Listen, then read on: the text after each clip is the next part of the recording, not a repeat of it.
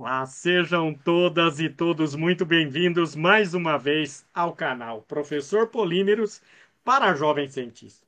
E nós estamos aqui com muita vergonha porque nunca aconteceu isso.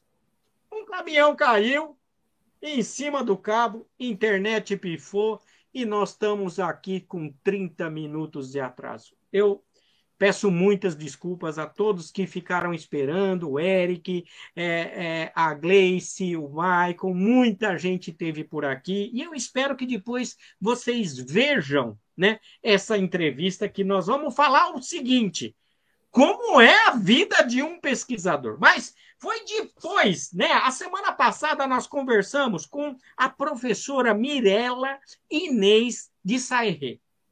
A professora me explicou claramente como que é essa história da construção de moléculas, que foi o tema do Prêmio Nobel de 2022 desse ano. Gente, eu fiquei impressionado e eu vou ser sincero para você. Eu, se fosse você, vinha aqui no canal e via essa conversa com a professora Mirella, porque foi fantástico. Isso vai mudar muito a vida das pessoas que têm aquelas inflamações crônicas e também, gente, é uma arquitetura de molécula de maneira que a célula de pessoas que têm câncer pode identificar um medicamento e vai fazer com que os tratamentos sejam muito, muito menos agressivos para a pessoa que está doente. Então, ó, eu recomendo você vir aqui no canal. E, ó, só para a gente ir rápido, porque nós estamos atrasados, né? Eu queria te pedir uma coisa. Não esquece de se inscrever no canal. Outra coisa também, quem não tem paciência de não ficar no YouTube, vai podcast. Nós estamos em quatro plataformas: nas Anchor, Spotify, Google Podcast e Apple Podcast. Ah, já passamos de 7 mil seguidores no Instagram. Hashtag Professor Polímeros. Olha, atrasado. Depois fazendo muita propaganda. E eu não trouxe os caras mais importantes que são os pesquisadores tops. Um é quase parente, né? Porque é da UFABC e o outro é primo, porque é da Unifesp. Olá, Fábio! Olá, Gustavo! Tudo bem com vocês? Boa, Boa noite, professor Polius. O Gustavo pode falar primeiro, porque, ô, ô, ô, Fábio, parece que o Gustavo é. Você já é sócio do canal, mas o Gustavo é a primeira vez, né? Pois é. Fábio, muito obrigado de você estar aqui mais uma vez. Para a gente é uma grande satisfação. Quando você esteve aqui, a gente ficou muito contente porque a gente aprendeu bastante com você. E hoje nós vamos querer saber um pouco como que é esse negócio de ser pesquisador. E o professor Dalpian, que é um cara super importante, né, Dalpian? Obrigado de você estar aqui, viu? De estar dando essa canchinha para a gente aqui no Professor Polímeros, né? Obrigado, eu, viu, Dopian? Eu que fico feliz aí pelo convite, professor Polímeros. Já fazia tempo que eu queria vir, viu? A sua agenda é muito concorrida, rapaz. Então é difícil, viu? Olha, eu, eu, você sabe a admiração que eu tenho por você, pelo trabalho sério que você faz na ciência, né? A gente também, é, eu acho que é, é, isso é muito importante quando a gente reconhece o valor de pesquisadores, que eu tenho aqui na minha frente dois pesquisadores. Ó, a professora Cristiane Reis também, que trabalha na Unifesp, está falando para a gente. Chegaram. É, mas foi culpa do professor Polímeros, né? Tá bom? Bom, eu hoje vou fazer uma coisa muito diferente. A gente já está com 20 pessoas aqui, estamos começando depois de meia hora de atraso, pelo amor de Deus. Muito obrigado, viu, pessoal? Obrigado mesmo. A culpa foi aqui do professor Polímeros. Ô, Fábio, eu queria que você, eu sei que todo mundo te conhece, mas eu queria que você começasse se apresentando. Hoje a gente vai fazer diferente. Você se apresenta. É, primeiro, obrigado, né? Muito obrigado pelo convite. É uma satisfação poder participar, né? Uh, e, eu vou começar falando assim rapidamente, né? Eu sou são carlense, né? Nasci em São Carlos, uh, sou engenheiro de materiais, formado pela UFSCar, né? Na engenharia na UFSCar eu segui para a área de polímeros, mas antes eu trabalhei bastante com cerâmica também, fiz iniciação científica na área de cerâmica, né, com o professor Tomasi, estava né, até conversando um pouquinho com o Dalpian, com a Vânia Trombini, que hoje é professora lá da UFABC, é, né, eu era, é, fazia iniciação, ela estava no doutorado, e depois fui fazer estágio, voltei e me formei em polímeros na UFSCar. Gostei tanto do estágio, né? Fiz estágio na Braskem com o Antônio Rodolfo, né, na área de PVC, e ele me convidou para fazer né, um mestrado num programa que eles estavam iniciando na Braskem, que chamava NEO-PVC, Núcleo de Estudos Orientados do PVC, e fui fazer mestrado junto né, na UFSCar, orientado pelo professor Pessan e orientado pelo Antônio Rodolfo. E fui seguindo na linha de estudar PVC, terminado o mestrado, é, resolvi continuar no doutorado e resolvi mudar totalmente da área, né? Antes eu estava estudando PVC, borracha e fui estudar nanocompósitos com argila. Né? Então busquei minhas raízes da cerâmica novamente para seguir no doutorado, também orientado pelo professor Pessan da UFSCar e orientado pelo professor Ademar da Química, Ademar Rúvulo, né? Um professor que eu tenho um carinho enorme também. Depois eu entrei na Unifesp em 2013, num curso novo de engenharia de materiais que estava iniciando. Então, né, foram muitos os desafios, né, como um pesquisador, como um jovem professor, iniciando um curso, eu vindo de uma escola tão tradicional, né, e chegando na Unifesp e lá permaneço até hoje, né? Então são nove anos de Unifesp, são dez anos de curso e, e, e, tenho trabalhado aí bastante, mas a gente vai conversando né, sobre as linhas e sobre como eu tenho trabalhado. Então, essa é resumidamente um pouco da, da minha história. Olha, eu sei o quanto você é importante, quantos processos você já tem, né? E você falou vários nomes importantes aí, que eu sei, né? Então, Antônio Rodolfo já teve aqui no canal falando PVC, que material é esse? Sabe? Já tivemos aqui, né? E ele veio representando a Plastic Vida. Foi muito interessante, eu acho muito bacana. Obrigado de você ter se apresentado. E aí, Dalpian, fala um pouco de você, porque todo mundo te conhece, né? Mas é, é importante que as pessoas falam. É, nem todo mundo me conhece, acho que, é, mas eu sou Gustavo Dalpian, eu sou professor é, aqui na Universidade Federal do ABC, em Santo André. Certo? Eu comecei aqui na UFABC em, no ano de 2006. Então agora completei 16 anos de UFABC, certo? Eu, eu tenho eu, minha formação é na área de física, eu sou físico, então fiz a graduação, mestrado, doutorado em física e, e eu estava conversando esses dias com, com, com, a minha esposa, falando já. Santo André, eu, eu viajo, a gente viaja muito nessa área de pesquisador, então faz a, doutorado num lugar, a graduação no outro, e depois vai fazer pós-doutorado nos Estados Unidos, depois volta. Santo André já é o lugar que eu mais morei na minha vida, viu, professor Polímeros? Então faz 16 anos que estamos aqui em Santo André, mas eu, eu estudei na, em São Paulo, eu fiz pós-doutorado nos Estados Unidos, fiz um, um, um, um tempo sabático mais recentemente nos Estados Unidos, sempre trabalhando nessa área de física de materiais. Uh, confesso que ainda não trabalhei com polímeros, apesar de achar super interessante, porque polímeros são muito complicados, viu, professor Polímero, Fábio? São muito complicado isso que vocês fazem, viu? Então eu faço só coisas um pouquinho mais simples que, que depois eu posso contar um pouquinho para vocês. Mas, é, então, estou uh, na UFABC há bastante tempo, trabalhando na área de física, e desenvolvo minhas pesquisas, nosso grupo de pesquisa ali na UFABC bem estabelecido, com os nossos alunos trabalhando eh, nessa área. Bom, eu sei o quanto você é importante, é um professor titular da UFABC, é coordenador de área da FAPESP. A gente sabe que você tem um trabalho muito importante na FAPESP, né? E eu quero te agradecer muito de você estar aqui. Mas eu quero entender uma coisa para vocês dois, porque vocês têm que me ensinar. Afinal de contas, hoje a gente vai falar sobre como é a vida de um pesquisador. Os Dalpião, o Fábio já falaram para a gente aí algumas coisas do tipo, viaja muito, cada hora está num canto, né? Então eu quero entender um pouquinho bem isso, porque na verdade, o nosso canal, Professor Polímeros, né, para jovem cientista, ele muitas vezes também ajuda a inspirar jovens que vêm é, tentando se encontrar, na verdade, muitos têm trajetórias que às vezes não tão, são tão lineares, né? Então, eu queria saber uma coisa de vocês. Afinal, ô, ô, ô Dalpia, me conta assim, o que é ser um pesquisador?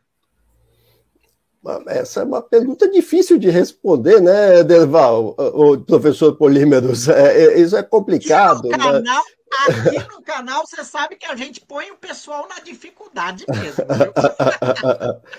Então, uh, uh, bem, teoricamente a gente podia dizer assim, ó, ah, o, o, o, pesquisador é um estudioso que, que, que trabalha para tentar expandir a sua área de conhecimento. Então, eu trabalho na física, então gostaríamos de expandir o conhecimento dentro da área de física, certo? Então, isso daí, qualquer, qualquer coisa que você estuda que expanda o conhecimento da humanidade se, se encaixa no, no, no trabalho de um pesquisador. Né? Agora, tem, uh, assim, o que, que a gente faz, você quer saber, né? Como é que é a vida?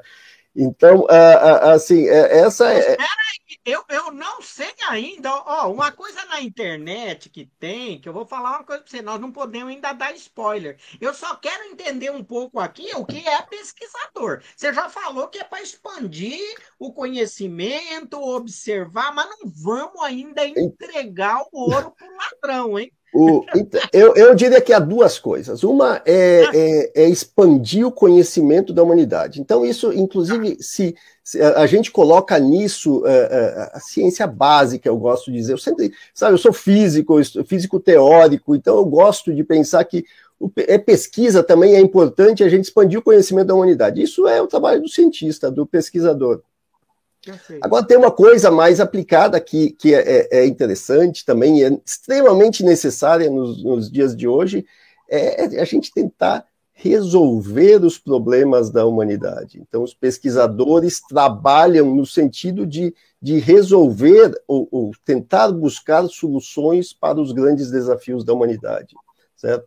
Então, isso é outra. É, é, é, eu diria que essa é uma pauta mais urgente, inclusive, do que a outra pauta. Ambas são super importantes, mas essa é uma pauta mais urgente, certo? Então, a gente, você pega, coloca é, você trabalhando em, em, em soluções para aquecimento global, em, é, você trabalhando para soluções para a questão de geração de energia limpa, certo? Então, a, a ideia do pesquisador é tentar uh, buscar soluções para esses problemas que afligem a humanidade. Então, durante a crise do Covid, a gente viu, os pesquisadores trabalharam para tentar buscar uma solução para a crise, que era a questão da vacina, certo? Então, trabalhamos para buscar uh, uma solução de um, de um problema premente, certo? Então, eu vejo que, assim, a, a, essas são duas linhas de, de de, de atuação, assim, o, o que, que, faz o pesquisador, eu diria que essas duas linhas caracterizam bastante bem uh, o que, que a gente busca fazer uh, no nosso dia a dia, né, professor Polímeros?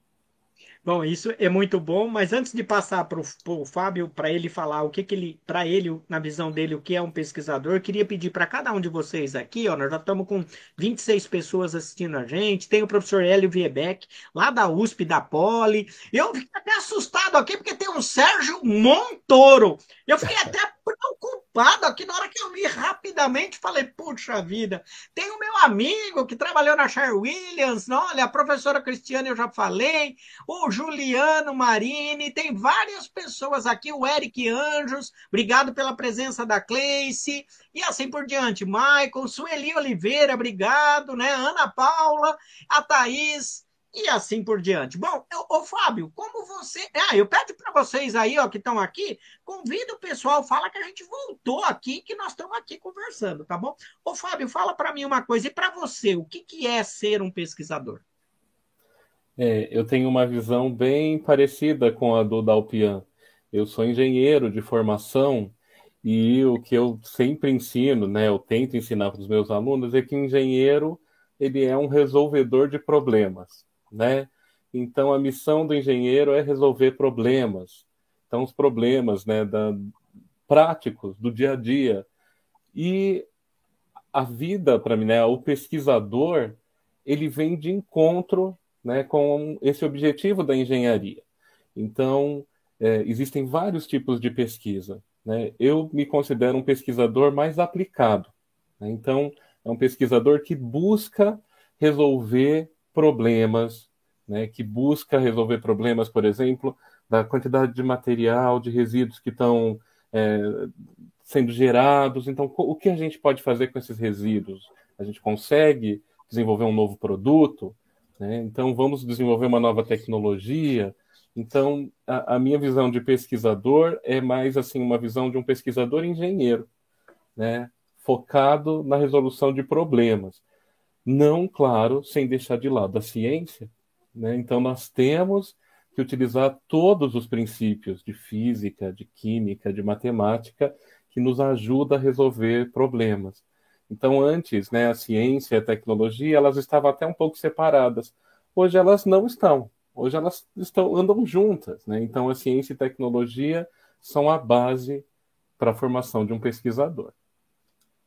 E olha, o professor Hélio Webeck está nos provocando aqui, falou assim: divulgação de conhecimento deve ser também um papel do professor pesquisador. Ah, meu Deus do céu, hein? E eu que estou sofrendo bastante para aprender ser, né?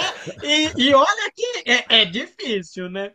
Ô, ô, ô, Fábio, agora só fala para mim uma coisa. Eu vou perguntar para você aqui o seguinte: afinal, o que, que eu preciso fazer? Eu preciso estudar muito. Eu preciso, preciso saber como eu, como eu devo para ser um pesquisador. Para ser um pesquisador, né, primeiro eu acho que é importantíssimo ter uma boa formação, né? A boa formação que eu estou falando não é ter estudado nas melhores universidades, né? Mas a boa formação é independente do lugar que você estudou e você absorveu né, o que eles queriam passar. E a boa formação também depende de você, de buscar mais conhecimento além daquele da sala de aula. Então, um bom pesquisador é aquele que está ligado. Né? Ele tem que saber o que está acontecendo no mundo, ele tem que saber né, direcionar uh, a sua pesquisa para resolver os problemas atuais e futuros. Então tem que ter uma visão Sim. de futuro, né? tem que ter criatividade, tem que ser uma pessoa que tenha bastante integridade, porque no ramo da pesquisa, né, então é, a geração de dados, a geração de novos materiais, por exemplo, são baseados em dados que nós geramos no laboratório. Então nós precisamos ter uma integridade científica, né? Uh, capacidade de observação, espírito crítico. Então, todos, uh, todos, todos esses fatores ajudam a formar um bom pesquisador. Né? Então, independente, falar, ah, eu estudei na Universidade A ou na Universidade B, se eu estudei na A, eu sou melhor que o da B? Não, somos indivíduos, então nós, nós o, o conhecimento adquirido não é só de dentro de sala de aula, vai depender muito né, de como a pessoa é, e acho que tudo isso ajuda a formar um bom pesquisador. O Dalpian, agora diz para mim você, assim, então é, o Fábio colocou alguns pontos, além disso, do que é, para o que, que eu tenho que fazer, eu queria que você falasse também um pouco de quais são as dificuldades, porque parece que é tão fácil, né? O pessoal acha que a gente não fez nada, que a gente não faz nada. Conta para mim. Então, assim, o que, que eu queria saber? O que, que eu preciso fazer? E conta já um pouquinho das dificuldades. Pouca coisa, para também não desanimar o pessoal. quase 30 pessoas ouvindo a gente aqui, de repente, né? E vai ver muita gente na internet vai ouvir você falar. Então, olha, uh, professor Polinos, para a gente, para ser um pesquisador, é, é, é o que, que precisa é vontade de estudar sempre, certo? De pesquisar, de aprender sempre, certo? E pesquisador pode ser em qualquer área do conhecimento, certo? Eu tenho amigos que estudam educação Inclusive, educação, esses dias eu estava eu tava vendo, posso fazer um parênteses, professor Polímero? Ah, à vontade, o que você quiser aqui. Você virou sócio do canal, né, Fábio? Eu tenho uma história muito boa, porque eu, eu, eu gosto muito de uma área de, de pesquisa que se chama cienciometria, que é, é estudar é. índices de, de, de pesquisadores, avaliar pesquisadores, certo? E tem um parâmetro que eu não vou explicar ele aqui agora, mas que mede que é um, o, o, número de citações que os pesquisadores uh, recebem. Sabe quem é que é o, um dos pesquisadores mais citados com maior fator H do Brasil? Você sabe? Uh, Paulo Freire. Sabia? Paulo Freire, ele é o maior, é, eu acho que é, se não é o primeiro, é o segundo maior. Então, a pesquisa é em todas as áreas do conhecimento. Então, tem a física, tem o matemático, tem a educação, tem todas as áreas. Então, mas você, em todas as áreas, o que é comum, você precisa sempre querer estudar mais e sempre estar disposto a aprender coisas novas, sabe? Não é aquele negócio que você vai, ah, eu vou, eu vou estudar, sei lá, eu vou escolher um modelo agora da, da física aqui para eu estudar e eu vou usar esse modelo a minha vida inteira. Não vai funcionar, certo? Os modelos mudam, as teorias evoluem, então você tem que estar disposto a sempre, sempre se atualizar e estudar mais, certo? Então acho que essa que é o é um princípio básico, fundamental uh, da, da para ser um, pesquisador, certo? Agora, uh, falando sobre as dificuldades, eu também tenho, tenho uma história interessante, quer dizer, tem dificuldades na, assim, olha, é, é, como qualquer área, é difícil. Hoje a gente está passando por uma época difícil, inclusive questão de financiamento, certo? As bolsas dos nossos alunos estão super defasadas, isso é ruim, né? Agora, eu, é, eu, eu, eu, eu, vou contar outra história. Uma vez eu estava nessas muitas viagens que a gente faz, eu fui fazer uma entrevista para tirar um visto para ir para uma viagem nos Estados Unidos, né? E daí, essas entrevistas de visto, a, a, a entrevistadora começa a perguntar: ah, o que, que você faz? Eu sou físico, né? Ela olha, pô, físico, tudo bem, né? O que, que você estuda, né? Eu estudo materiais para células solares, né? E daí ela pediu para mim qual é que é o grande desafio da sua área de pesquisa, certo? Qual é que é o grande desafio de ser pesquisador assim nessa sua área? E eu, eu senti que na pergunta ela ia dizer, olha, porque eu, eu tinha feito um pós-doc nos Estados Unidos, tinha voltado e agora eu queria continuar visitando lá. Ela achava que eu ia dizer, ah, não, tem muito pouco dinheiro, não sei o quê, não sei o quê. Mas eu acho que o maior desafio que eu gosto de pensar é o problema que a gente está trabalhando em si, entendeu? As coisas que a gente trabalha não são simples, são muito desafiadoras, certo? Não é um negócio que você senta ali, um problema que você vai sentar e você vai resolver agora eh, numa tarde de trabalho, ou num fim de semana, ou... Eu aposto que tanto o professor Polímero como o, o, Fábio têm problemas científicos que eles conhecem desde o doutorado deles e que ainda são problemas científicos, certo? Então, gosto de pensar que o maior desafio de, de ser o, o, o, um pesquisador, assim, que é a sua pergunta, é a pesquisa em si. E, no fundo, o maior desafio é a parte mais interessante de ser pesquisador também, porque você sempre está buscando uma solução, sempre buscando uma novidade, sempre buscando uh, resolver problemas, certo? Então, eu gosto de pensar dessa forma. Assim, o grande desafio do pesquisador é resolver seu, é o seu trabalho mesmo.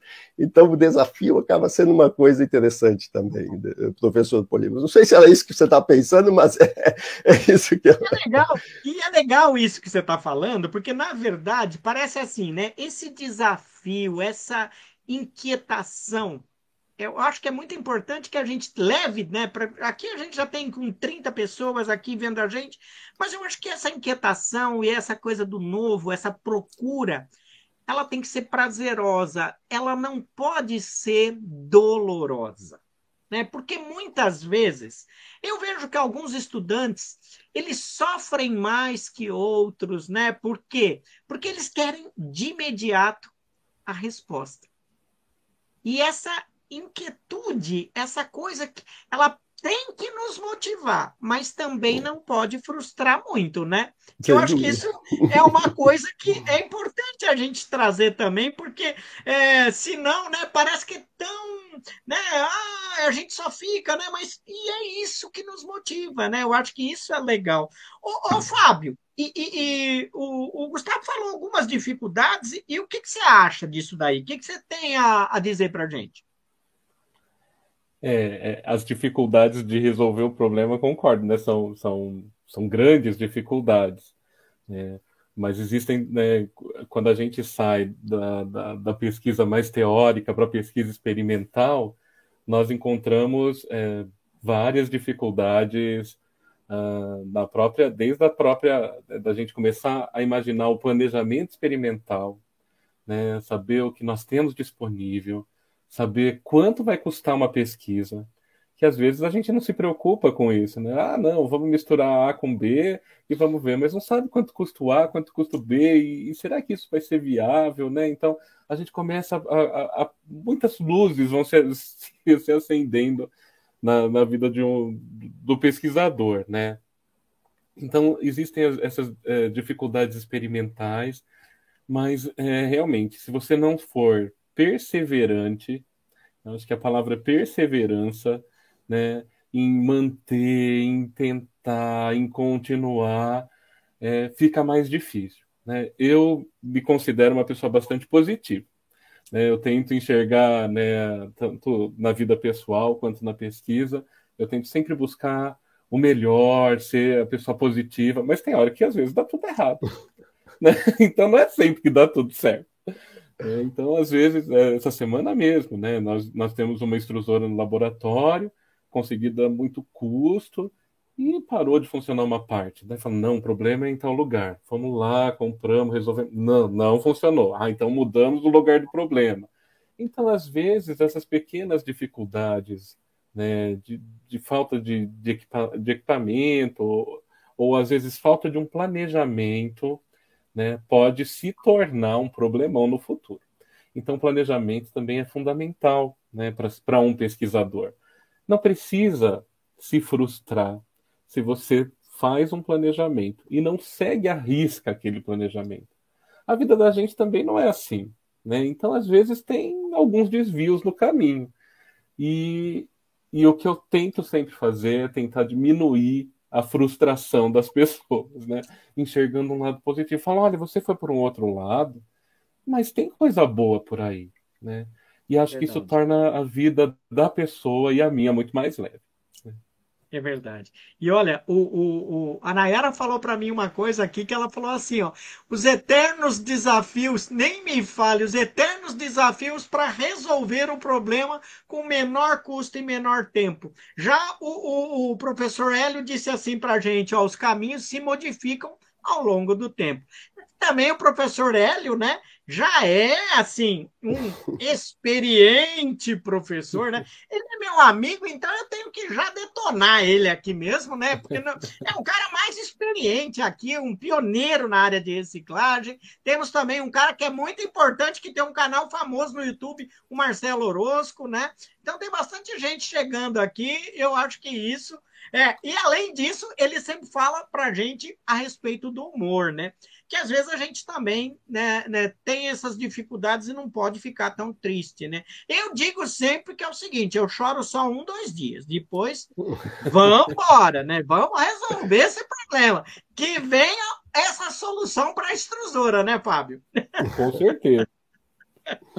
Agora eu quero saber o seguinte: o pessoal fala que a gente não trabalha. Eu quero saber o que faz um pesquisador. Eu queria saber de uma maneira geral.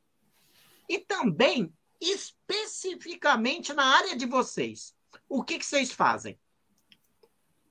O Dalpian começa falando, então. Vamos colocar ele já numa saia justa, né? Vamos começar ele, porque aí ele fala, de uma maneira geral, Dalpian, o que, que você acha que um pesquisador que, que ele tem que se preocupar? Né? Tem aula, tem um monte de coisa, né? mas o que, que, que, que ele faz de uma maneira geral? Olha, a, a, o pesquisador, na verdade, aqui no Brasil, o pesquisador está muito associado à, à, à, carreira de professor universitário. Então, nós três somos professores universitários, certo? Então, a, a, a gente faz pesquisa como, como professores universitários. Mas, ah, olha, o dia a dia, a, a, gente trabalha muito, viu, Derval? Inclusive, eu acho que a gente trabalha, quando eu falo para os meus amigos que não são pesquisadores, a, a, quantidade de horas que a gente trabalha por semana, eles ficam assustados, sabe? Porque as horas são longas, não tem, não tem muita hora assim para você trabalhar, na verdade. Uh, você, uh, uh, meus alunos falam, pô, professor, você me mandou um e-mail, era quatro e meia da manhã, então, então, então não, como é que estava, o que estava fazendo, né? Daí, ah, eu acordei um pouquinho mais cedo e daí comecei a resolver as questões e já vamos tocando o dia a dia, né? Então, sábado, domingo também é bem corriqueiro da gente é, é, de trabalhar, certo? Então, a gente trabalha bastante.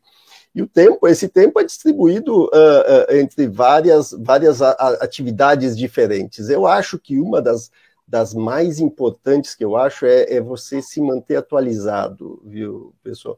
Então você tem que ler muito, certo? Você tem que ler muito, certo? Eu já, já teve vários projetos que eu achei fantásticos, daí você chega para o seu aluno, para o seu pós-doc e fala assim, puxa, eu tive uma ideia fantástica, vamos fazer A mais B mais C, e vamos fazer assim, assim, assim, e daí o, o, o, a sua equipe começa a trabalhar naquilo, começa a pesquisar, certo? Começa a fazer as coisas. Daí uma semana depois você vê que tem um paper que foi publicado há dois anos atrás que já tinha feito aquilo, né? Então, a primeira coisa que a gente faz muito é ler e estudar muito, certo? A gente lê e estuda muito. Tá? Então, além disso, a gente, uh, bem, dá aula bastante. Eu adoro dar aula, viu, professor Políbios Fábio? Eu não sei, eu estava com uma saudade nessa pandemia de estar na frente dos alunos, interagir com os alunos, sabe? Eles ainda têm que usar máscara, não consigo, eles começam a falar, não consigo saber quem está falando, quem está perguntando, mas uh, essa é uma coisa que, que me deixa muito feliz. Então, a gente leciona, certo? A gente interage com, com os nossos alunos, uh, uh, certo? Que, uh, que, eles, na verdade, a pesquisa no Brasil ela é feita muito pelos estudantes de pós-graduação e, e, e pós-doutores, né? Então é muito feito por essa equipe. Então muito do trabalho da pesquisa que é realizada dentro dos nossos grupos é feito dentro disso. Agora tem outras ações também. A gente, eu, eu por exemplo, eu atuo. Na, a ideia é falar do dia a dia de um pesquisador, né? Por exemplo, eu, eu, eu sou, faço parte da diretoria da Sociedade Brasileira de Física. Então, é isso é um assunto que consome bastante do nosso tempo, certo? A gente organiza as, as pautas dos físicos no Brasil, certo? Isso, então, isso é um, é, é um serviço que a gente presta para a comunidade nacional uh, de físicos, no caso, né? Como você falou, eu estou na diretoria da na, na coordenação de área de física da FAPESP. Então, compete a nós avaliar todos os projetos de física que são submetidos para a FAPESP. Isso também é um trabalho que dá. Mas é bem bom esse, eu gosto muito, porque a qualidade dos trabalhos que aparecem é fantástica, viu? Então a gente aprende muito. E mas trabalha para o CNPq. Semana passada, o pessoal do CNPq, nem sei se eu podia falar, mas vamos lá então, né? Eles me ligaram assim, eh, professor Polino, essa é uma é interessante. Me ligaram, o diretor do CNPq me ligou e falou Professor Gustavo, a gente lançou várias, o CNPq lançou recentemente várias chamadas, né? E ele falou assim: é tão, tão, gostaria que você ajudasse a avaliar os projetos de uma chamada. Não vou falar qual é que é, porque não precisa, mas uhum. só, só exemplificando. E ele falou assim: eu preciso de cinco dias do seu tempo na semana que vem. E eu falei, meu amigo, é impossível. Se você pedisse cinco horas, já seria quase impossível. Né? E ele, e daí eu falei, olha, se puder trabalhar das nove até meia-noite, eu topo, né? Então, daí eles aceitaram. Então, a gente está avaliando uh, as propostas agora do, do, do, do, CNPq, certo? Então, a gente, tem, tem, a gente trabalha com projetos com o setor produtivo, certo? A gente tem um projeto grande com a ANP, por exemplo, a Agência Nacional de Petróleo, então, tem essas interações com esses setores. Então, o nosso dia a dia é ocupado com as mais variadas tarefas. Não é só dar aula, não é só ler paper, não é só fazer a pesquisa do dia a dia, não é só conversar com os seus alunos, uh, envolve escrever projeto, dar parecer. Então, o dia a dia é bem ativo, a gente varia muito. Ir para ah, nem cheguei na conferência, deixa o Fábio falar. então, a gente viaja bastante, então é uma vida bem ativa, viu? Bem ativa e bem diversa esse dia a dia de um pesquisador, professor. E, e eu gosto muito, viu? Em momento algum, apesar de trabalhar tudo isso, é uma carga. A gente faz porque a gente gosta, então parece que a gente está se divertindo o tempo todo. Entendeu? Não é uma carga, a gente trabalha no que gosta, essa que é a parte boa, acho, viu? Acho que faltou uma coisa importantíssima. Você... É. Ah, é? O café, né? Tem o café também. Eu nem tomava tanto café. Depois que a gente começa, sem café não vai, né? Nossa. Tudo é um motivo para um café. Ótimas conversas, ideias que surgem. Né? Esses momentos são momentos preciosos que a gente perdeu na pandemia, mas que estamos retomando, né? Então, grandes ideias saem dos cafés, né? Então, às vezes a pessoa fala, ah, então lá só tomando um café. Não, não. Tá todo mundo pensando ali, né? E, e, é legal isso. Bom, tem alguns aspectos que o Dalpian começou a colocar, Fábio, que para mim é, eu fiquei aqui viajando, sabe? Porque é, não pude deixar de lembrar de uma pessoa que eu, que eu amo muito, que, que, que foi recentemente, que foi a minha mãe, né? E ela falava uma frase para mim que eu achava. Eu deitava no colo dela e ela falava assim: Ô filho, mas você trabalha tanto, que você faz isso? Você ganha mais quando você trabalha bastante assim? Aí eu falava para ela assim: não, mãe, é que eu gosto e a gente precisa, porque tem várias atividades, né? Então, quando você falou isso, né, Dalpian, eu não pude deixar de lembrar dela, porque eu estou com saudade, mas era uma coisa muito isso mesmo, né? Tem uma motivação. E eu acho que um outro aspecto também que você coloca, que é aquela coisa, né? Às vezes nós temos uma ideia, mas a gente tem que se apoiar onde? Na literatura. Então, quando você fala dessa coisa da leitura, né? Eu acho que isso é importante que a gente leve para aquele jovem pessoa que esteja nos ouvindo, né? Estou ouvindo aqui, é, é, em especial, dois pesquisadores importantes nas suas áreas, é, que leve também essa coisa do desafio, né, da inquietude, e também como olhar, porque à medida que você fala esse julgamento do projeto, você mesmo falou, né, dos projetos que chegam até você, que são bons, e isso também vai te retroalimentando o teu background, e, e, isso vai permitindo que haja um avanço. Né? Então, é, existe um cientista chamado Vygotsky que ele fala dos desenvolvimento do conhecimento espiral. Né? Eu acho que isso é bacana. Às vezes a gente vai para frente e depois a gente acha que é, é não, não sabe muito, né? Então é, é, é muito, muito, é muito é desafiador tudo isso que a gente está falando aqui. Agora, eu quero saber uma coisa, Fábio. A gente está aqui ó, com 37 minutos. Eu queria saber, assim, no seu dia a dia, você acorda muito cedo, você é noturno, você trabalha, porque parece que o pesquisador tem uma flexibilidade. O Gustavo já falou para mim que tem, viaja bastante e a gente viaja, vai a congresso. No congresso, o pessoal acha que a gente vai passear, mas a questão da troca é muito importante. O network, a questão de olhar quem está fazendo o quê, né? Que eu acho que isso é muito importante. Nossa, puxa, juntar uma ideia, né? Ô, ô, ô Fábio, conta para mim uma coisa. Como é que é o seu dia a dia aí? Você acorda cedo? Como é que é? É, eu acordo cedo. Eu gosto de dormir Não, tarde, na verdade. Eu gosto de trabalhar de madrugada também, viu, Fábio? Eu vou contar esse segredo para você. É, é, eu acordo cedo, mas não tão cedo, né? Como o Dalpian disse, quatro e meia da manhã. não gosto de acordar tão cedo assim, não. Eu, eu gosto de, de, de, ter uma, uma boa noite de sono quando dá, né? Às vezes não dá, mas assim, eu tento. E, e a minha rotina é, é, uma rotina bastante corrida, né? É uma rotina bastante corrida.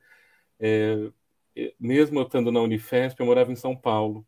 Então, antes eu tinha uma rotina pior, que eu, que eu vinha todo dia, né, de São Paulo para São José, era muito corrido, tinha horário, tinha que cumprir esses horários.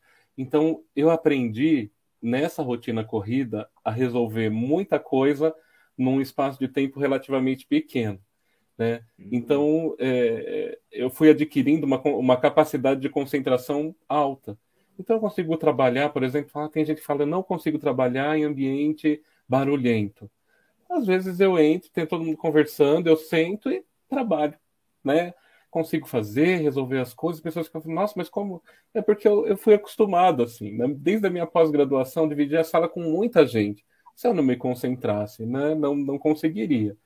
É, então, tem que eu tenho toda a parte da graduação, né? Então, as aulas da graduação, as orientações de TCC, as orientações de iniciação científica, a parte de pesquisa, então, esses projetos que nós vamos né, construindo, é, é, o, o, pesquisador, além de fazer a pesquisa, ele também tem que é, cuidar do, dos projetos, da parte financeira, dos relatórios. Então, nós temos que cuidar ali de uma equipe, né, de pessoas trabalhando juntos para a gente conseguir. Né? A gente até conversa, às vezes faz umas brincadeiras, fala que quando a gente consegue um grande projeto são duas alegrias. A primeira quando começa e a última quando o relatório final e a prestação de contas são aprovadas, né? Porque daí falamos, fechamos o ciclo, né? Então nós temos que cuidar de muita coisa. Equipamento que quebra, a gente tem que correr atrás, conseguir verba, mas é tudo de uma forma muito prazerosa, né? Então uhum. tudo isso vai acrescentando no dia. Quando você vê, seu dia é todo cheio. Fora Sim. essa parte também de você ter que avaliar projetos, né? Então, para FAPESP, para CAPES, CNPq, né? Os artigos científicos, nós, né, os pesquisadores, têm que mostrar a sua pesquisa, divulgar a sua pesquisa, como o professor Hélio está tá, tá nos puxando a orelha. E a parte de publicar é uma parte de divulgação importante. Nós somos cobrados sim, sim. Né, por sim, essa parte. Então, nós temos que ter tempo para escrever, para corrigir, para ler e também para corrigir os trabalhos que, que, que chegam para a gente. Né? Então, nós somos revisores também. E tudo isso faz a gente crescer né, como pesquisador. Então, nós temos aí muitas tarefas diárias é, e, e, e, o principal é ter um, um, planejamento. Eu sempre acho que planejar é a melhor parte. Né? A gente saber quais são os prazos, ter sempre isso em mente, não deixar para a última hora. Eu sou uma pessoa também que não deixa para a última hora. Né? Os meus alunos são provas disso. Eu sempre sou o adiantado. Falar, a defesa vai ser daqui dois meses. Tem gente que deixa para aquele último dia. Eu, não, gente, vamos fazer antes para ficar bonito, para dar tudo certo. Se, né? Então, tento prever né, se vai acontecer algum, algum desastre para frente. Não, vamos adiantar o quanto antes. E por enquanto a gente tem sido, né, eu falo a gente porque seria a nossa equipe, né, bem sucedida nessa parte. Então são muitas as tarefas. E é legal isso que você está falando, né? Porque você traz também essa coisa das diferentes atividades, né? E você reforça muito a questão do planejamento. Eu vejo que, né? É, é, eu sei que o Dalpian morou muito tempo fora, vive viajando para o exterior, e a gente sabe que o estrangeiro, né? O, o pessoal lá fora, ele planeja muito né? É, é, é, e, e, de uma forma muito eficaz, trabalha de uma forma eficaz, né? É, nós, brasileiros, que também temos essas questões de interação, que eu acho que isso também é muito nobre, né? Mas, por outro lado, você traz também essa coisa da objetividade, que, ô Fábio, cá entre nós, eu te invejo, viu? Porque eu fiquei. Eu fiquei ontem, eu saí da UFABC, menino, eu falei assim, gente, e aqueles nove itens que eu tinha que resolver? Eu não consegui fazer. Lógico, assisti um seminário interessante, conversei com o professor Dalpian, mas é, os nove itens ficaram, né? O ah, Dalpian, mas, ó... agora, Fala. Os meus também estão aqui. Não é tudo que eu consigo, não. Não, mas esse cara aí que tá do seu lado, cara, o cara é hiper organizado e é, ó, hiper rápido, eu percebo. Ô, Tapião, fala pra gente um pouco dessa coisa. Cê, então você acorda cedo demais, é isso? Ah, eu acordo cedo. Não, não, não é tão cedo, professor Polímeros. Talvez eu acordo. Eu, eu acho que eu acordo pelas é, seis da manhã, mais ou menos, normalmente, né? E daí eu faço café da manhã da minha filha, que vai ah. para ir para a escola, né?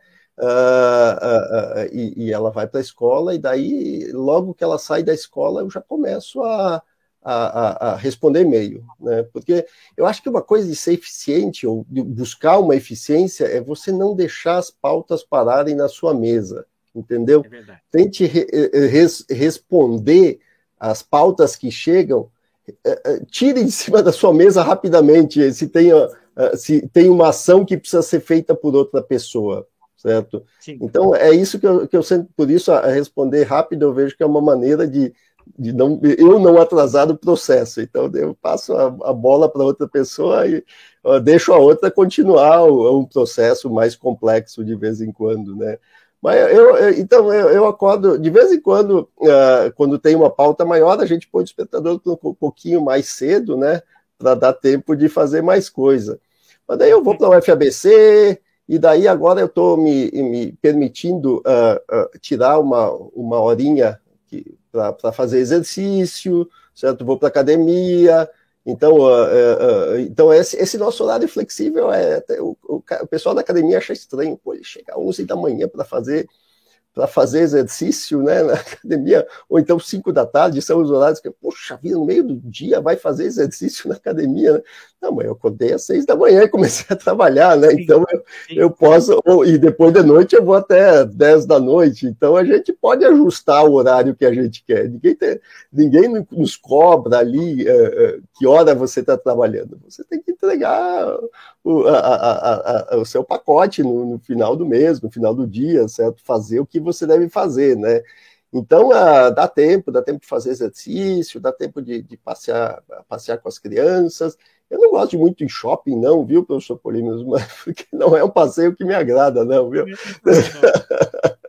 Mas a gente, a, a gente é, é, dá tempo de, de, se divertir, de, de fazer assim, assistir um cinema. Eu gosto de ir na Sala de São Paulo, aqui, não sei se vocês já foram na, na Sala São Paulo. Maravilhosa, aqui. maravilhosa. Nossa, adoro ir lá, viu? Adoro ir lá. Então, a, a gente... Aliás, a última vez que eu tomei um vinho com você foi na Sala São Paulo. Foi. No aniversário de 60 anos da FAPESP. Uma bela festa. E aqui eu tenho registrado o bom gosto da FAPESP em é, num, num, num, concerto muito bonito, trouxe algo muito nobre, que nos levou para um, um, um, estado, né? É, não só excitado em termos por causa do vinho, mas também por conta das inspirações artísticas que foram muito bonitas. Né? Eu acho que foi uma festa muito bonita de 60 anos do aniversário. Eu acho que foi, né, da Bem bacana, bem bacana. Muito bom. Oh, oh, agora eu queria só saber uma coisa. Vocês falaram, então, atividade. Ô, Fábio, você corre, você faz alguma atividade física ou não? Eu caminho, né? Fábio só mexe na extrusora. Olha, você sabe que essa semana foi, foi essa ah. semana, não, semana passada, né? Eu voltei para o laboratório para ajudar um aluno. Fazia tempo que eu não mexia num, num drive que tem lá, dois dias com dor no braço. Não, mas eu gosto, eu gosto de caminhar, eu gosto de caminhar à noite, né? Então minha ah. esposa acorda cedo, que ela gosta de correr. Daí enquanto ela corre, eu durmo. Daí, ah. à noite, enquanto ela trabalha, eu vou andar. Ah. eu gosto de andar, ela gosta de correr, não dá certo os dois juntos, né? Entendi. Mas eu gosto também de tomar um vinho. Quando vocês falaram do vinho da FAPES, falei, não fui chamado para essa. Ah, mas então, ó, nós vamos ter que marcar um encontro, porque aí a gente discute as questões dos materiais e as questões dos elétrons, das ondas, né, das equações de Schrödinger, que o professor Dalpian é craque nisso daí. Ó, enquanto uma coisa que não pode deixar de aqui ser tocada, que é o desafio das questões do, do que o Dalpian falou um pouco das questões da citação, né, das citações. É, a gente sabe que tem muita cobrança com é, publicação, tem os tempos, né? O Fábio falou um pouco dessa coisa de gerenciar o projeto. Parece simples, você ganha um dinheiro, mas tem toda uma regra, e é importante que vocês falem isso, né? As regras, o orçamento tem que ser acima de tal valor, três orçamentos com empresas fidedignas que não tenham déficit com o órgão de fomento, ou com o Estado, ou com o federal. Então, tudo isso tem que ser avaliado e com muita seriedade, porque se depois não for aprovado, a gente tem que entrar com dinheiro. Então, esse também é um pouco do desafio do pesquisador, né? O Fábio brincou, mas ele falou, né? Alegria quando ganha e alegria quando aprova o final, né, Fábio? Porque também é importante que a gente conte para todos que tem que ser esses detalhes. Aí tem que entrar no sistema, o arquivo tem que ser menor que um tamanho, aí você tem que arrumar para comprimir. Não é isso, gente. Dá, dá uma vontade para mim, dá um desespero que vocês não têm noção, né? Agora, ô, ô eu queria que você falasse um pouco do desafio das publicações, cara, porque todo mundo fica com essa faca no pescoço, né? É, é, hoje, hoje a questão de publicação está bem, bem complexa, viu? Porque o que, que a gente vê é, é, é, é o seguinte: há, há, há, alguns anos atrás, já, na verdade, há umas décadas, começou -se a pressionar muito para que os pesquisadores tinham que aumentar o número de trabalhos publicados. Tá? Então, isso gerou um efeito interessante, que é uma, uma, uma, explosão do número de revistas científicas, certo? Se você vê a quantidade de revistas científicas que você tem hoje, uh, é gigantesca, certo? Então, uh, uh, assim, acaba que, que você, assim, publicar um trabalho não é mais o desafio, certo? Então, se vocês conseguem escrever um texto em inglês, ou até em português, para revistas nacionais, assim, tem revista de todo tipo, e eventualmente tem umas que você paga até para publicar, né? E a, o, o, seu trabalho vai acabar sendo publicado, tá? Então, a, assim, a publicação pela publicação hoje virou uma, uma numerologia que ela é, ela é, ela não, não, não faz bem ao sistema, certo? Porque você vê que que pessoas muito jovens acabam querendo, ah, eu preciso publicar 10, eh, sei lá, quatro papers por ano, certo? E, e fazem de tudo para alcançar o número e não para buscar a qualidade do trabalho que está sendo publicado, certo? Então, isso daí, assim, o desafio da publicação é, é, é, é muito grande, você precisa contar para a sociedade, para os seus colegas, o que, que você faz, isso é feito através da publicação de, de, de artigos, né? Uh, uh, mas, ou da ida para conferências, como a gente vai, certo? Mas a gente devia tentar incentivar nossos alunos a não só olhar uh, para publicar só para ter mais uma linha no currículo, para ter mais alguns números no seu currículo, certo? A gente devia incentivar eles a tentar fazer trabalhos um pouco mais consistentes, mais robustos. É, é trabalhoso publicar, viu? Você nossa, eu, a gente manda um paper para revistas, é, nem precisa ser fator de impacto muito grande, mas tem revistas fantásticas, não precisa ser, ah, fator de impacto 10 sempre. Não, tem, tem revistas que são excelentes, que muito bem consolidadas, que tem o parâmetro de impacto. Daí você escreve seu texto com todo cuidado, né?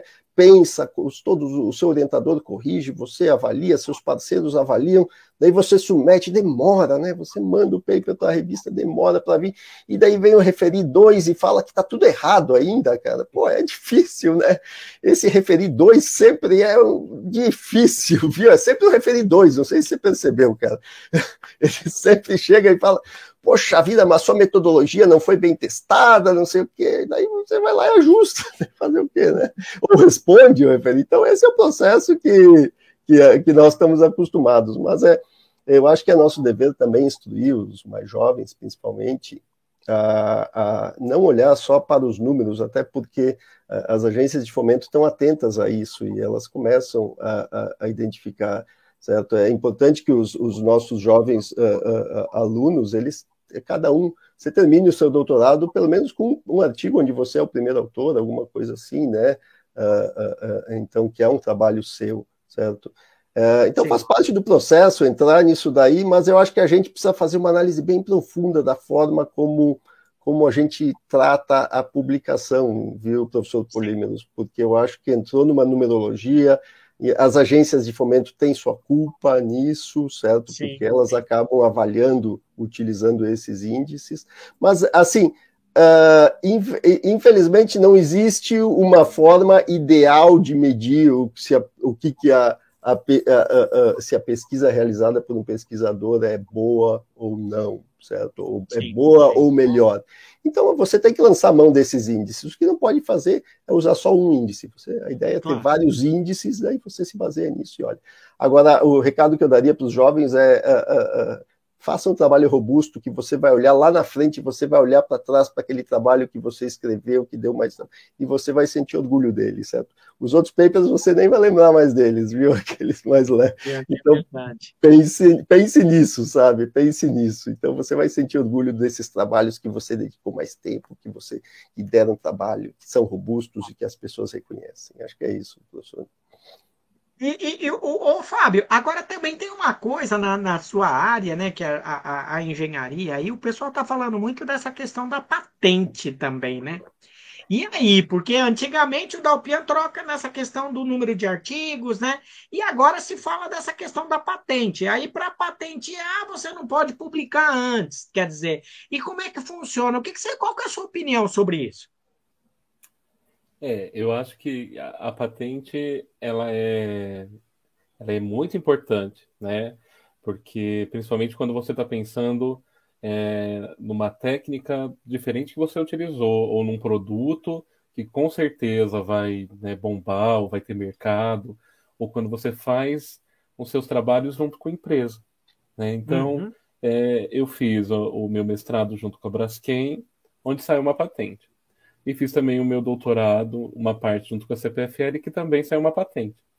Né? Então, quando a gente trabalha junto com empresas, parece, né, pode ser uma, uma, uma percepção mais minha, que há uma tendência maior da empresa forçar, né, falar, não, vamos tentar uma patente que eu acho que, que esse produto tem um grande potencial. Quando nós estamos nas nossas pesquisas, talvez né, talvez nós não enxergamos né, um produto, um processo, fala, não, mas isso é algo tão corriqueiro, mas pode não ser. Né? Então, está tendo uma modificação nas universidades, eu acho que está tendo né, um incentivo maior para se criar novas patentes, né, tanto de produtos quanto de processos. Então, é, os trabalhos estão se intensificando mais com empresas. Isso eu tenho achado genial, principalmente para engenharia.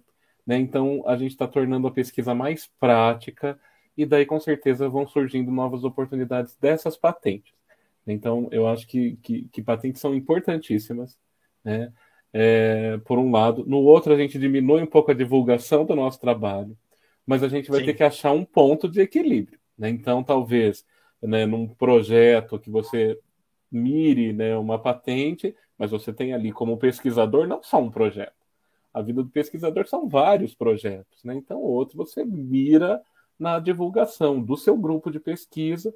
Eu acho muito importante divulgar sempre o grupo, não o professor, né? Eu acho que Sim. nós, professores, não somos os protagonistas. Os protagonistas são os pesquisadores mesmo, os nossos alunos de pós-graduação que colocam a mão na massa, que trazem as ideias, e a gente está ali mais como um, validador de ideias, ou né, a gente às vezes vem um turbilhão de ideias e a nossa função é pegar aquele turbilhão e orientar numa direção. Né? Então eu acredito muito nisso. Né? E as patentes elas estão aí. Né? Então nós temos que, que, que, nos dedicar, talvez, e, e, essa visão de patente tem que vir da gente. Né? Acho que do, do, dos professores orientadores olhar e falar assim hum, vamos ver se isso realmente vale a pena, né? E incentivo. Se a universidade não der incentivo para a gente, fica um pouco mais difícil. Sim, então a gente sim. precisa do é incentivo é da universidade.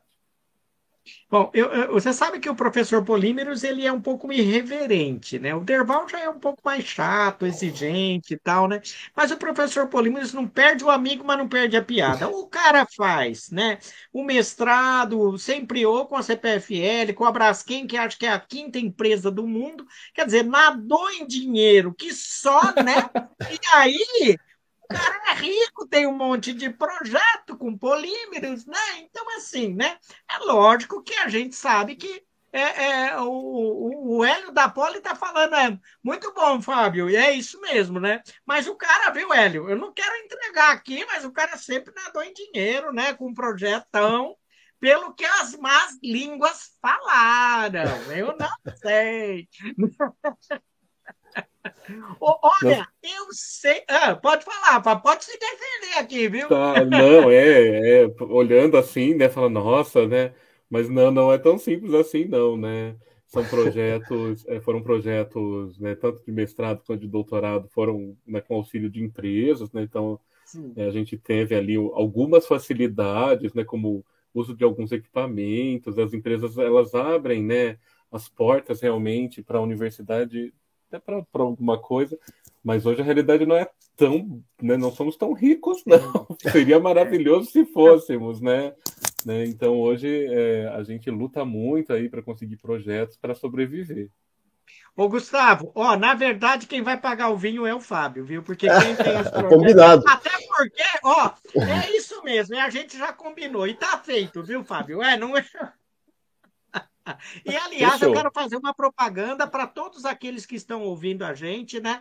Quem? A gente falou da Braskem aqui, eu estive aqui com a Fabiana Quiroga, que é diretora de Economia Circular na América Latina da Braskem, que ela falou sobre sustentabilidade, que caminhos. Eu acho que se você tem interesse em ver esse tema, vai lá no nosso canal e procura, né, sobre essa entrevista que eu achei bastante interessante. Ela nos deu essa oportunidade de estar aqui e conversar com a gente. Você viu que ao mesmo tempo que eu tiro sarro, eu faço propaganda, você percebeu, né?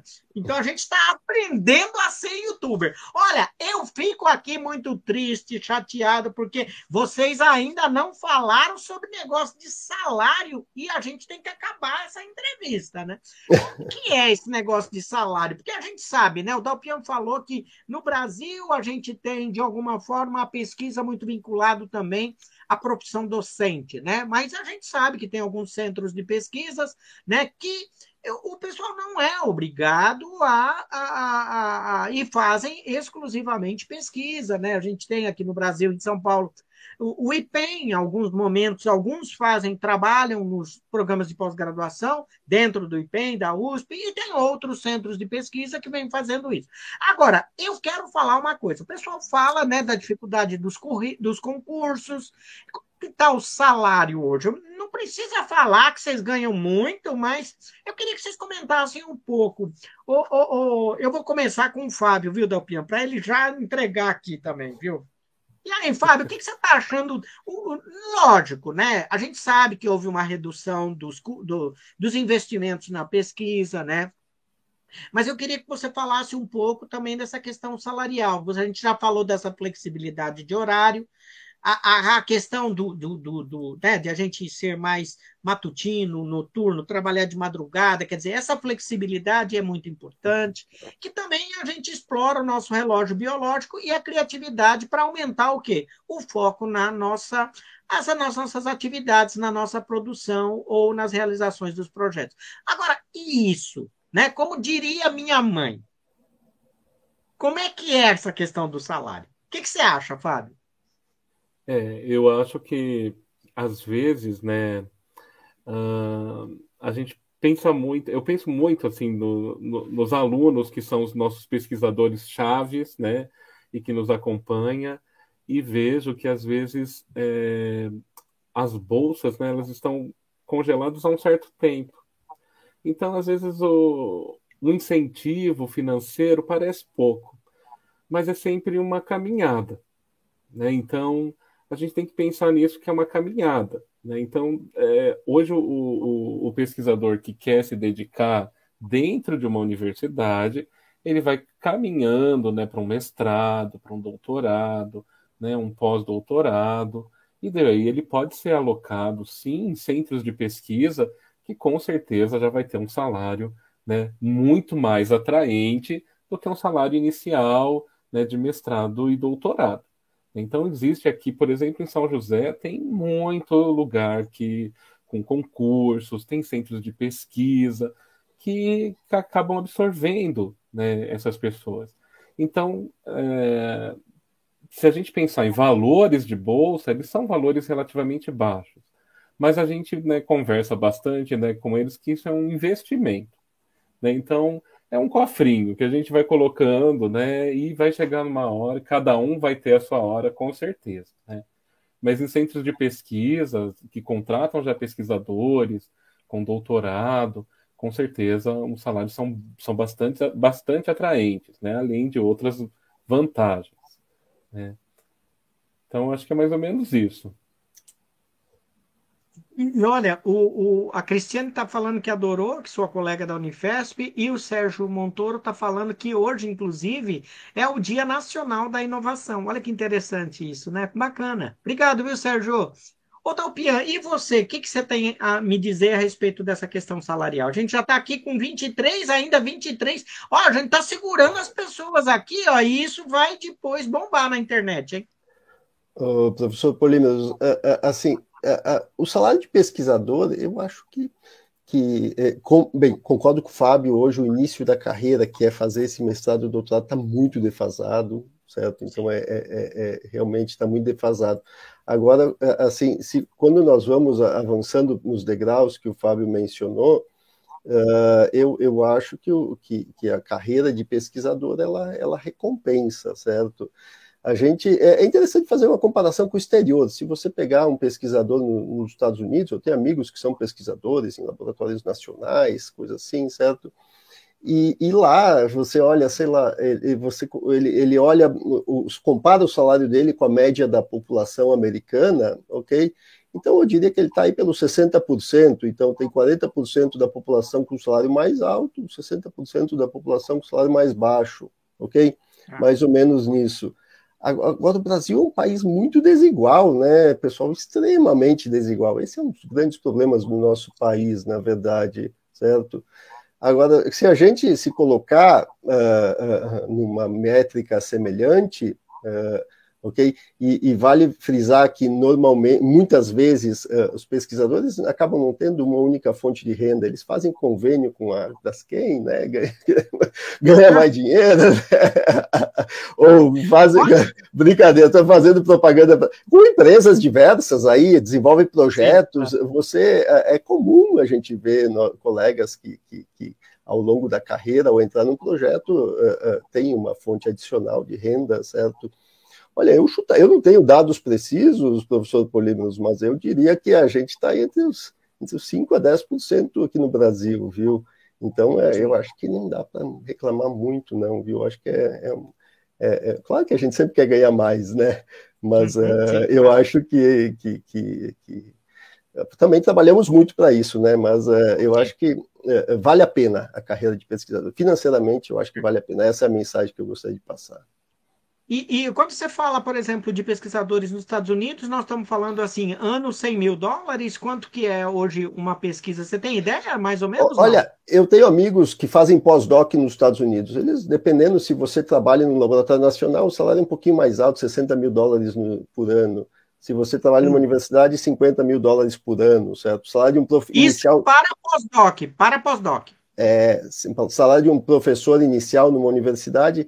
É, professor é, inicial. Ah. É, é, próximo a 65, 70 mil dólares por ano, mais ou menos, dependendo do lugar. Tem lugar, obviamente, tem lugares que vai mais alto, tem lugares que vai mais baixo, mas se você vai fazer, depois do seu doutorado, um pós-doc numa, numa universidade, uma universidade americana, eu acho que um salário de uns, uns 50 mil dólares é, é, uma média. Nos laboratórios, dependendo, você vai para a Califórnia, pagam até mais, certo? Se você vai para Lawrence Berkeley lá, que é, é, é, chega bem mais do que isso, porque o custo mais, de vida é muito, é muito, muito mais, caro mais caro, né? Então é, é varia, mas eu diria que, de forma geral, são esses são, grosso modo, são números assim, viu? Uhum. Olha, eu fico triste porque a gente chega a uma hora e eu fico assim pensando: ah, meu Deus do céu, consegui fazer com que os dois caras tão importantes venham aqui no canal. A gente teve um problema com a questão da internet, nós atrasamos e eu tirei o cara da comida, né? Mas tudo bem. Então a gente começa a ficar aqui querendo se despedir. Eu quero agradecer a cada um de vocês. Mas antes de despedir de vocês, eu gostaria de pedir uma última coisa. Porque, na verdade, eu queria que vocês deixassem uma mensagem, né? É, a cada um das pessoas que vão estar ouvindo, é óbvio que eles vão estar olhando para vocês, lembrando daquela história, né? No caso do Fábio aqui, saiu lá de São Carlos, começou São Carlense, que hoje, né? É, já está trabalhando né, em, em, em, São José dos Campos, na, na Unifesp, né, e, e que é uma carreira é, muito boa, né, onde vem fazendo uma trajetória bastante importante de pesquisa.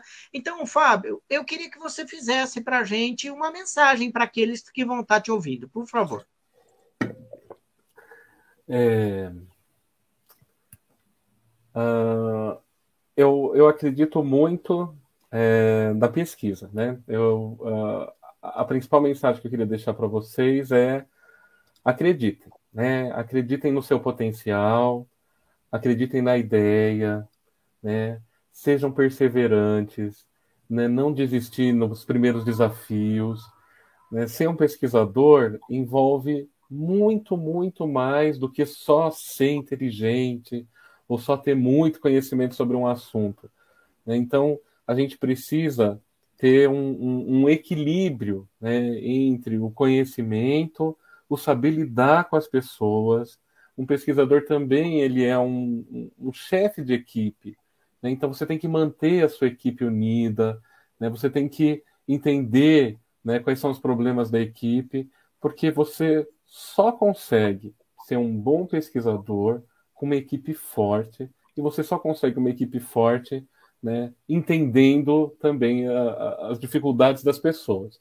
Então, para o além da pesquisa, né, seja uma boa pessoa, né, seja uma pessoa agradável, né, que as pessoas te procurem para trabalhar, né, e, e com isso, com certeza, a vida do pesquisador fica muito mais fácil, muito mais fácil. Temos desafios enormes, né? temos desafios, é, muitos desafios para serem vencidos, mas né, vamos sempre tentar levar com bastante leveza, né, que, que com certeza a vida vai ser muito mais fácil. A gente já tem muito problema lá fora. Então vamos tornar a nossa vida fácil e prazerosa. É essa Ai, a mensagem.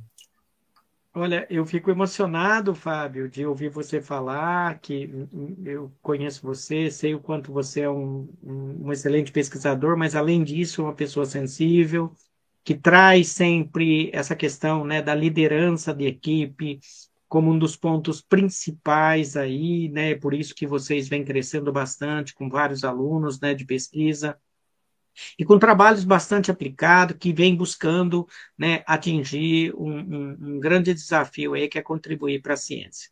Eu quero te agradecer muito, você já é sócio aqui do canal, você sabe disso, né?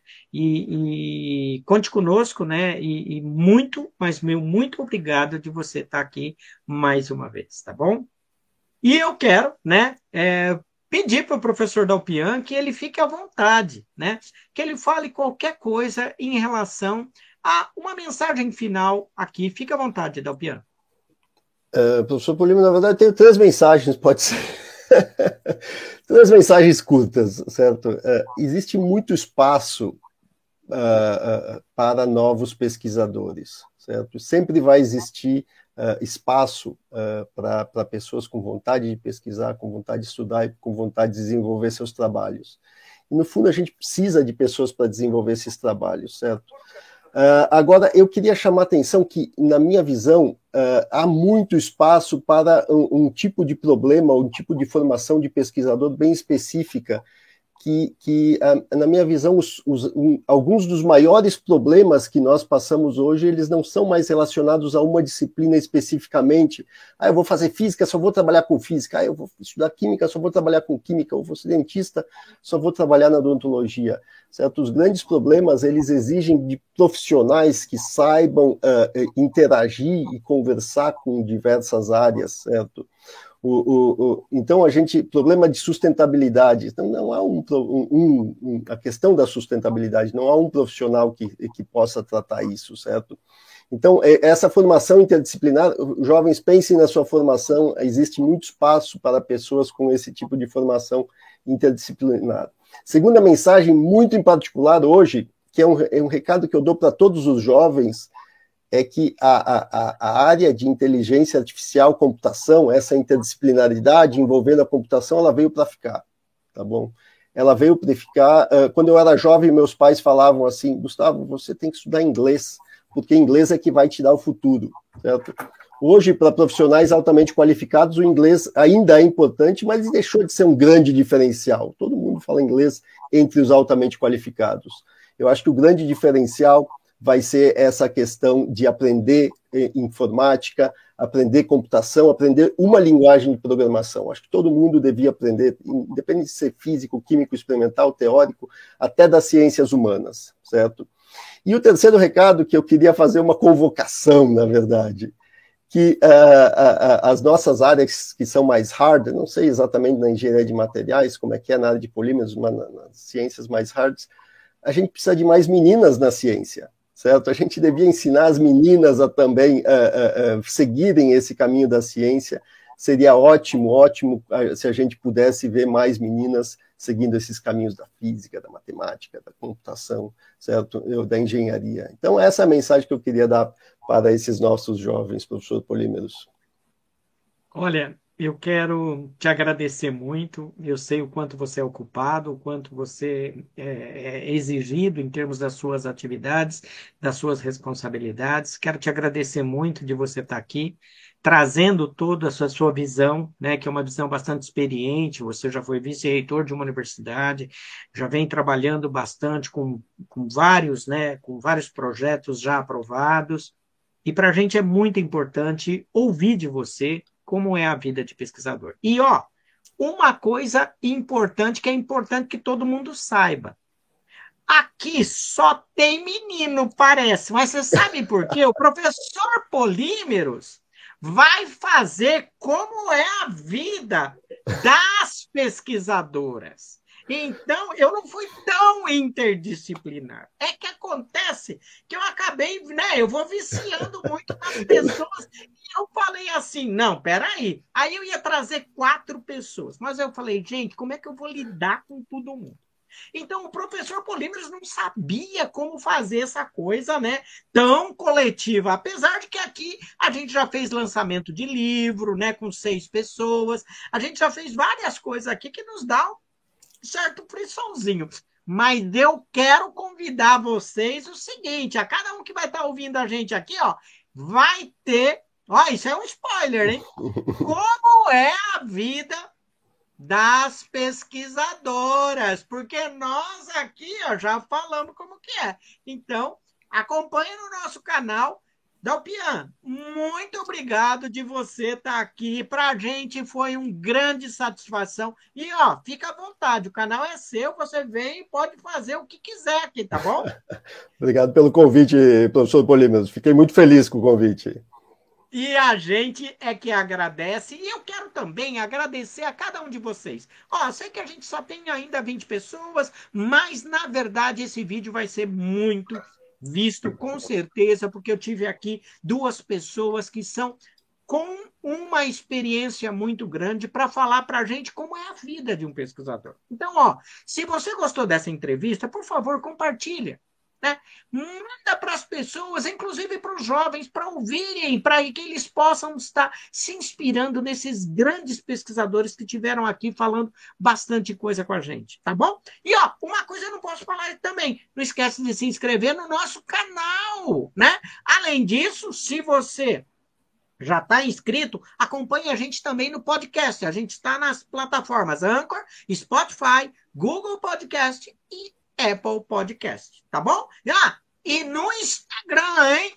Hashtag Professor Polímeros. Vejo você aqui no canal na próxima semana. É nós aqui novamente falando e acompanhe a gente. Vejo você no canal.